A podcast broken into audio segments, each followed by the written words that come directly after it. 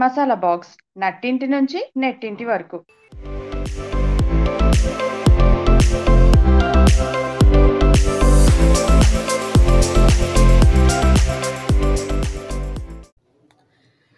సంతోషం ఒక్కటే కాదు మన జీవితాల్లో దుఃఖానిది పెద్ద పాత్రే. కట్ట తెంచుకుని ఊబికి వచ్చే దుఃఖాన్ని బయటకు వదిలేస్తే మనసు తేలిక పడుతుంది గుండె బరువు దిగుతుంది. కానీ కాలంతో పాటే ఇప్పుడు దుఃఖం తీరుతెన్నులు మారిపోతున్నాయి.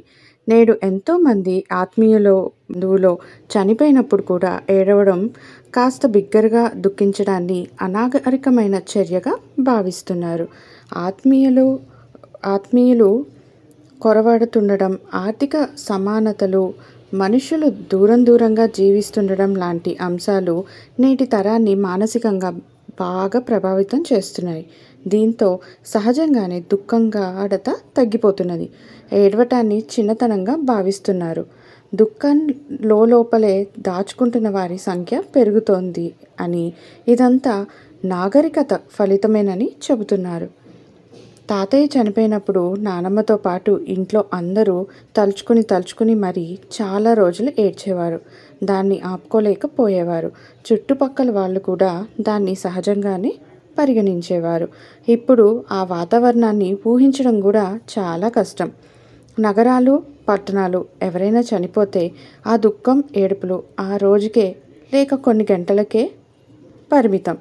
ప్రస్తుతం ఎవరైనా చనిపోయినప్పుడు కూడా ఆమె కూతుళ్ళు మాట వరుసకైనా ఏడవకపోవడం ఆశ్చర్యం.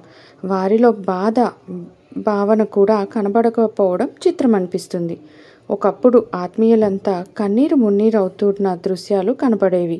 ఆ దృశ్యాలు కేవలంగా గ్రామాలకే పరిమితం అవుతోంది ఈ మధ్యన. పట్టణాల్లోని ఇరుకు అపార్ట్మెంట్ జీవితాల్లో సభ్యత అనేది పెద్ద గోడగా నిలుస్తోందని చాలామంది బాధపడుతున్నారు. హైదరాబాద్ లాంటి పెద్ద పెద్ద నగరాల్లో జీవించే వారి జీవితం బిజీగా మారుతుండడం రెక్కలు రాగానే దారులు వేరైపోవడం అనుబంధాలను ఆత్మీయ వార్తలనే కాదు దుఃఖాన్ని కూడా పలుచన చేస్తున్నాయి.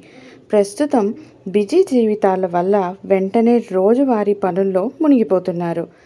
నేటి యువతరంలో మనస్సులో భావాలను దాచుకోవడం అణిచిపెట్టుకోవడం వాస్తవం. మనసులోని బాధను బయటికి పంపించడానికి ఏడుపు ఒక మార్గం.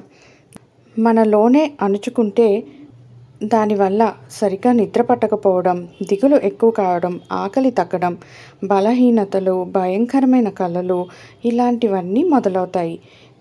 అందుకే అప్పుడప్పుడు ఏడవడం కూడా చాలా ముఖ్యం. ఏమంటారు?